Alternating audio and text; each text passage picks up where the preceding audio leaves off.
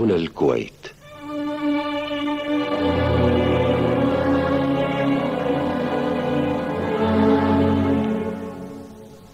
أديب الأسبوع. أديب الأسبوع برنامج يقدمه لكم نجم عبد الكريم.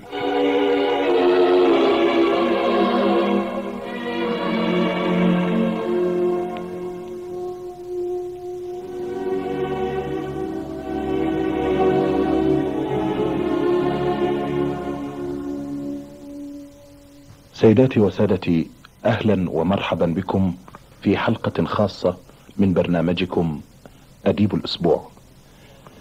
فلقاؤنا اليوم مع قمة شامخة في أدبنا العربي الحديث ومهما قلنا في تقديم ضيفنا فلن نوفيه حقه من التعريف والتقدير. يكفي أن نقول أنه عميد الأدب العربي الدكتور طه حسين لترتسم في الأذهان على الفور صور عديدة لنضاله الطويل المشرف في خدمة الفكر العربي ولأعماله الباقيات في شتى مجالات الأدب من دراسة ونقد وإبداع وتاريخ حتى تبوأ عن جدارة أسمى مكانة يطمح إليها أديب. سيداتي وسادتي يسرني أن أرحب بكم وباسمكم. أرحب بالدكتور طه حسين أمام ميكروفون إذاعة الكويت. وقبل أن نبدأ بتوجيه الأسئلة يسرنا بل ويسعدنا أن يتوجه الدكتور بكلمة إلى المستمعين في إذاعة الكويت. أحب قبل كل شيء أن أبدأ هذا الحديث بتوجيه أصدق التحية وأعمقها إلى السادة المستمعين الكرام من أهل الكويت. وقد طالما سمعت الثناء على وطنهم وطالما أحببته وطالما تمنيت له الخير والسعادة وطالما تمنيت لو استطعت أن أزوره ولكن حالت دون ذلك حوائل مع الأسف الشديد. دكتور يسرنا بل ويشرفنا أن تأتي الظروف أو تزول تلك الحوائل وتقدم إلى الكويت. أوه. سبق سيف العزل يا سيدي وقد تجاوزنا السن التي تسمح لنا بسفر مثل السفر إلى الكويت. فالسفر إلى الكويت من أصعب ما يمكن. لأني أنا لا أحب الطائرات وإذا فليس لي طريق إلا السيارة وصحراء وهذا كله شاق. إذا فلتكن زيارتك للكويت عن طريق الميكروفون ويسعدنا كما قلنا في بداية الحديث أن تكون أنت ضيف هذه الحلقة. أستاذنا سؤالنا الأول. فلنتصور الدكتور طه حسين ذلك الشاب الشيخ الثائر على مناهج الدراسة في الأزهر. ونفرض أنك استمريت في دراستك. ماذا ستكون الحال عندئذ كنت سأكون أزهريا ثائرا. وقد حاولت ما استطعت المحاولة وتقدمت إلى الامتحان في الأزهر.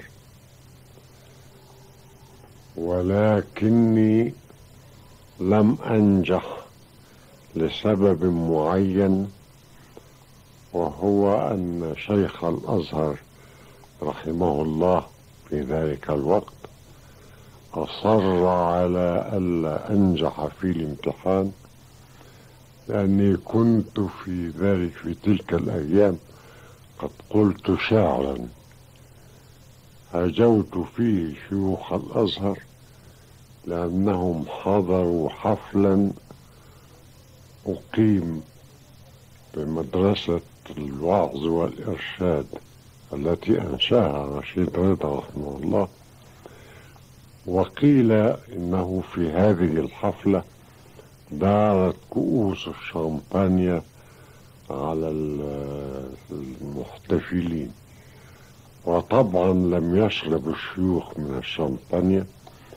ولكنهم رأوها وسكتوا عليها لم ينكروا. فقلت في ذلك شعرا مع الأسف الشديد نشر في جريدة من جرائد الحزب الوطني كان يرأسها المرحوم الشيخ عبد العزيز شويش ولا أذكر منها إلا مطلعها. فالله رعى الله المشايخ إذ توافوا إلى سافويا في يوم الخميس. فأصر الشيخ على ألا أنجح في الامتحان وتم له ما أراد بعد أن غير لجنة من لجان الامتحان. أمرها بإسقاطي فأبت فغيرها إلى بلجنة أخرى كانت طائعة مذعنة. دكتور على ذكر الأزهر لقد طالبت كثيرا بإصلاح الدراسة فيه. هل ترى أن الإصلاحات التي أجريت أخيرا فيه استجابت لكل المطالب التي كنت تنادي بها؟ والله أنا أتمنى هذا وإن كنت أعتقد أن في الإصلاحات التي أجريت بعض العجلة. فقد كنت أتمنى أن يبتدأ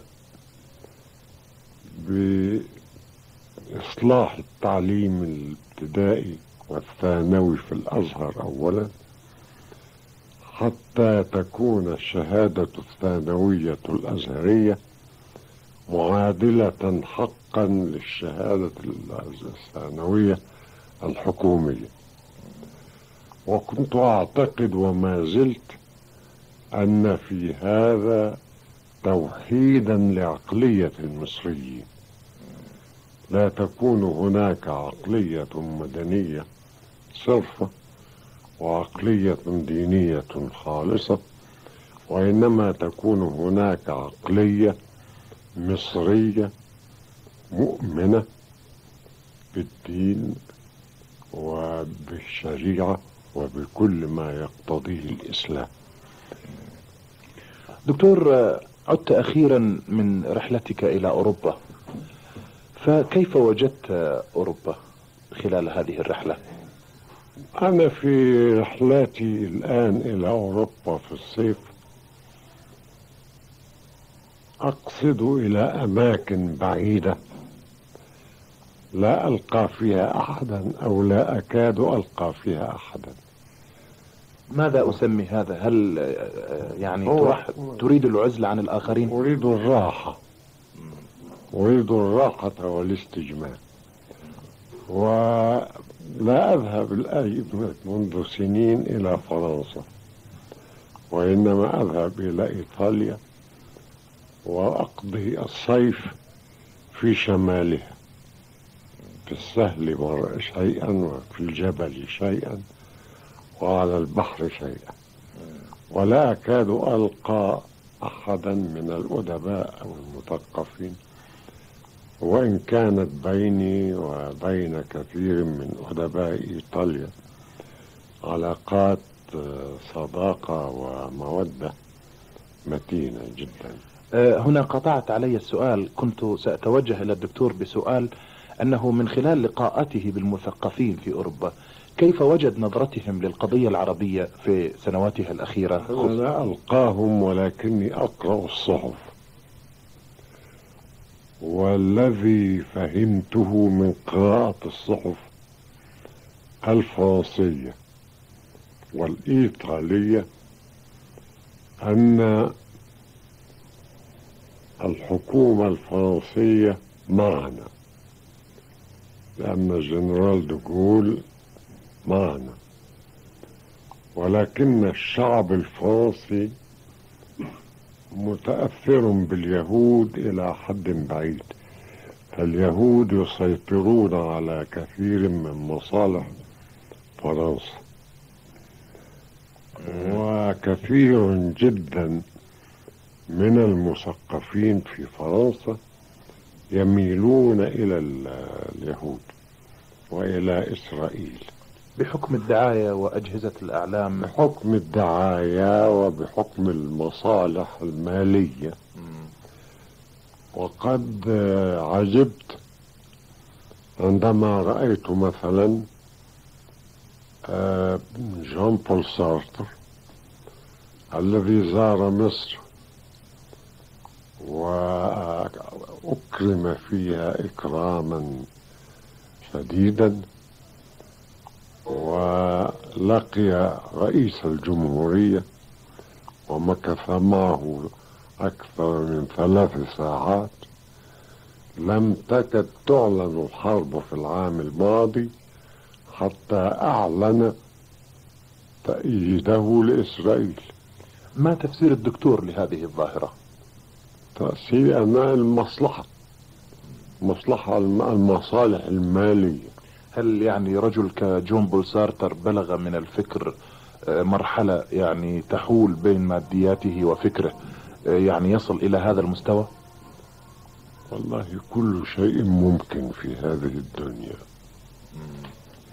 طيب دكتور هناك ظاهرة. في الشعب الفرنسي ميل أيضا إلى إسرائيل ولكن هناك بعض الصحف الفرنسية. المعتدلة والمستقلة آه، معنا بقوة كجريدة صحيفة الموند مثلا وهي أكبر الصحف الفرنسية هي معنا بكل قوة وتنشر مقالات تأييد لنا بكل سرور يعني. دكتور هناك ظاهرة في أوروبا بين شبابها. الآن يطلقون الذقون ويجعلون الشعور شعور رؤوسهم تطول ويمشون حفاة. فما أعرف يعني تجتاح القارة الأوروبية بصفة خاصة وبطريقة مفزعة. فما تفسير الدكتور لهذه الظاهرة؟ والإسراف في الحرية من جهة ثم ثورة الشباب على بعض الأشياء القائمة الآن. ومحاولة التغيير. وللشباب أطوار يتطرف أحيانا ثم يصير إلى الاعتدال شيئا فشيئا. ولكن الأمر لم يقف عند الشباب في فرنسا مثلا ولكنه تجاوزها إلى بعض البلاد الأوروبية الأخرى. وإلى بلاد في أمريكا الشمالية وإلى كثير من بلاد أمريكا الجنوبية أيضا. آه، دكتور من الناس من يذهب إلى أن الشعر العربي الحديث انتهى بعد أعلامه الكبار أمثال شوقي وحافظ والزهاوي والرصافي. ما رأي أستاذنا في هذا الرأي؟ أرجو أن لا ينتهي الشعر العربي. لأني أعتقد أن اللغة العربية أشد قوة وحياة وخصبا من أن ينتهي الشعر فيها. وكل ما ألاحظه هو أننا نجوز فترة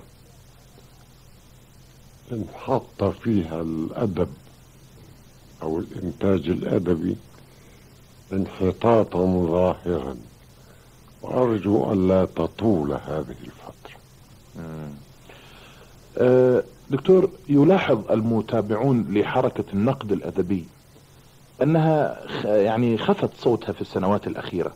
ما تعليل أستاذنا لهذه الظاهرة؟ غرابة في هذا ما دام الأدب نفسه قد انحط فماذا تريد أن ينقد الناقدون؟ وأين هم؟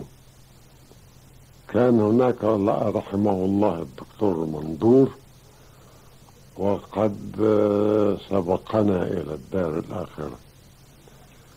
ف هل معنى هذا أن مجال أو ميدان النقد خال الآن بعد الدكتور ويوشك أن يكون حاليا هذا اتهام خطير على لسان الدكتور لحركة النقد الناشئة.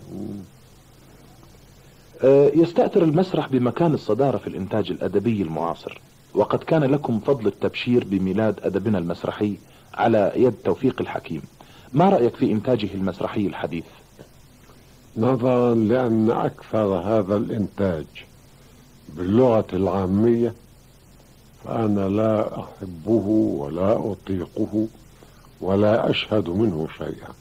آه، يعني على سبيل المثال أذكر للدكتور آه، بعض المسرحيات اللي هي يا طالع الشجرة وشمس النار والورطة والم... هذه مسرحيات لتوفيق الحكيم. أراد أن يذهب فيها مذهب التمثيل اللامعقول في أوروبا. وما أحسبه وفق كل التوفيق. آه، دكتور هل تتابع آه، كتاب المسرح الجدد؟ وما رأيك في إنتاجهم؟ لا أقرأهم لأنهم يكتبون بالعامية. آه، هناك من يكتب بالفصحى. يعني من عندنا آه، ألفريد فرج وعبد الرحمن الشرقاوي والبعض منهم من يهتم بالفصحى. لكن بين الحين أشد للأسف لأنهم لا يرسلون لي آه، مسرحياتي. آه،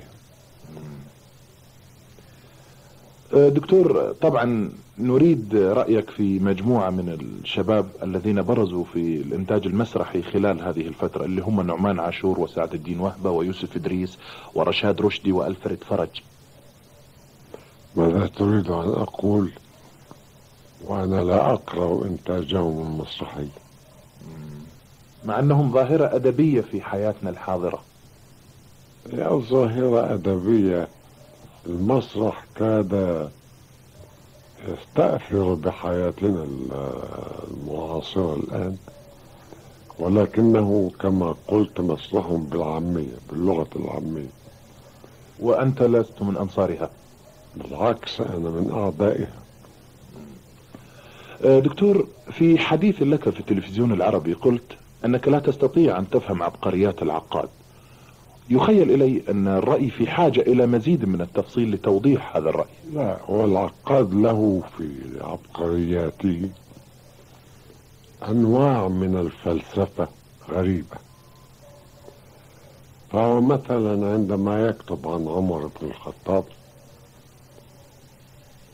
لا يعرض تاريخه وإنما يحاول أن يحلل شخصيته تحليلا فلسفيا. وفي مذهبه الفلسفي كثير من الغموض فهذا هو السبب في أني لا أكاد أفهم هذه العبقريات لما فيها من هذه الفلسفة التي تحتاج إلى إيضاح. آه، دكتور بالمناسبة يحب المستمع العربي في الكويت لو عرف رأيك الصريح في إنتاج العقاد. وما أهم ما أضافه إلى تراثنا الفكري في رأيك؟ أضاف أشياء كثيرة. أضاف دواوين من الشعر. حسنة. جيدة. وأضاف كتبا في النثر وفي النقد. وأضاف هذه المقالات الأدبية الكثيرة التي نشرت في الصحف وجمعت في بعض المجلدات ثم له أبحاث لا بأس بها. آه، بصفتك رئيس مجمع اللغة العربية هل أنت راض عن نشاطه وما الصورة المثلى لعمل المجمع؟ أنا فمعتقد أن المجمع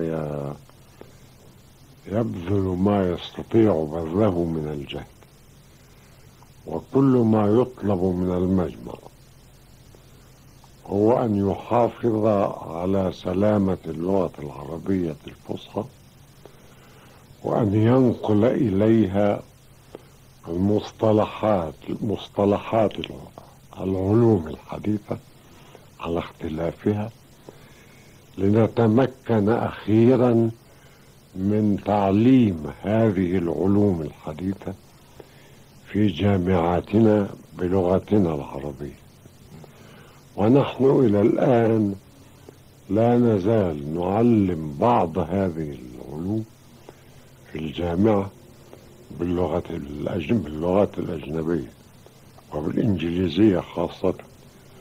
وهذا نقص لا بد من إكماله. وأؤكد لك أن المجمع يبذل أقصى جهد في تعريب هذه المصطلحات ويكفي أن تنظر لما نشره من هذه المصطلحات التي عربت دكتور بمناسبة الحديث عن المجمع آه، بطبيعة الحال هو يضم نخبة ممتازة من أدباء العالم العربي. فهل ممكن على سبيل الذكر تذكر لنا بعض البلاد العربية ومن آه، يمثلها من الأدباء في المجمع؟ والله آه، أذكر المغرب الأقصى ويمثله محمد الفاسي مدير جامعة الرباط والأستاذ عبد الله كانون وأذكر تونس ويمثلها الأستاذ حسن حسني عبد الوهاب وفاضل عاشور وأذكر سوريا وكان يمثلها الأمير مصطفى الشهابي رحمه الله ولم ينتخب غيره. آه، هناك بعض المراسلين للمجمع في البلاد العربية. نعم. آه، على ما أعتقد في الكويت من يمثل المجمع. كنت عبد الرزاق البصير. ولكن أرجو نعم. أن يكون هناك بعض الأعضاء العاملين في المجمع للكويت كغيره من البلاد العربية.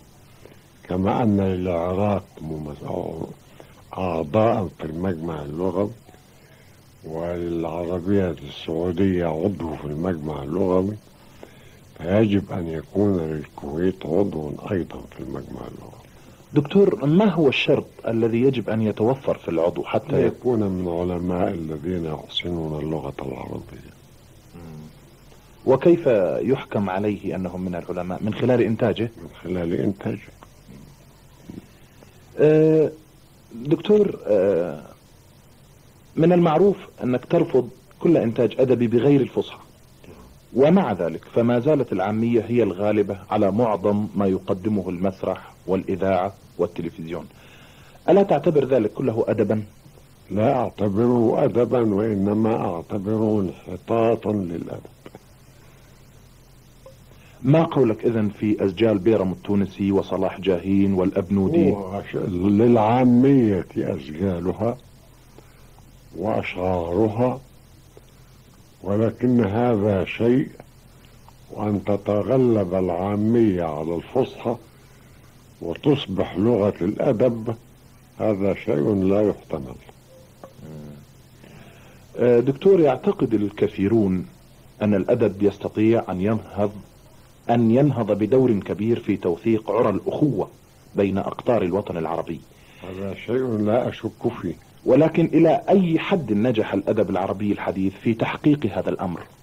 هو إلى الآن لم ينجح كل النجاح لسبب بسيط وهو أن الكثير من الشباب يكتبون بالعامية وفي في بعض البلاد العربية. أهمل الأدب إهمالا يوشك أن يكون تاما. فمع الأسف الشديد الأدب ضعف في هذه الأيام. وأرجو إن شاء الله أن تعود له قوته. وإذا عادت له قوته فلا أشك. في أنه سيحقق أحسن شكل من أشكال الوحدة العربية. أنا ألاحظ من خلال هذا الحديث أن الدكتور طه حسين متشائم جدا لمكانة الأدب العربي ووصفه بالانحطاط أكثر من مرة. في مصر. لا أشك في هذا. عفوا؟ في مصر الآن لا أشك في هذا.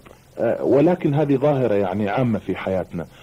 ما تعتقد يعني نريد أن تضع الدواء لهذا الداء يعني السبب المباشر لهذا الانحطاط في رأي الدكتور؟ حسن تعليم العربية في المدارس والجامعات. أولا.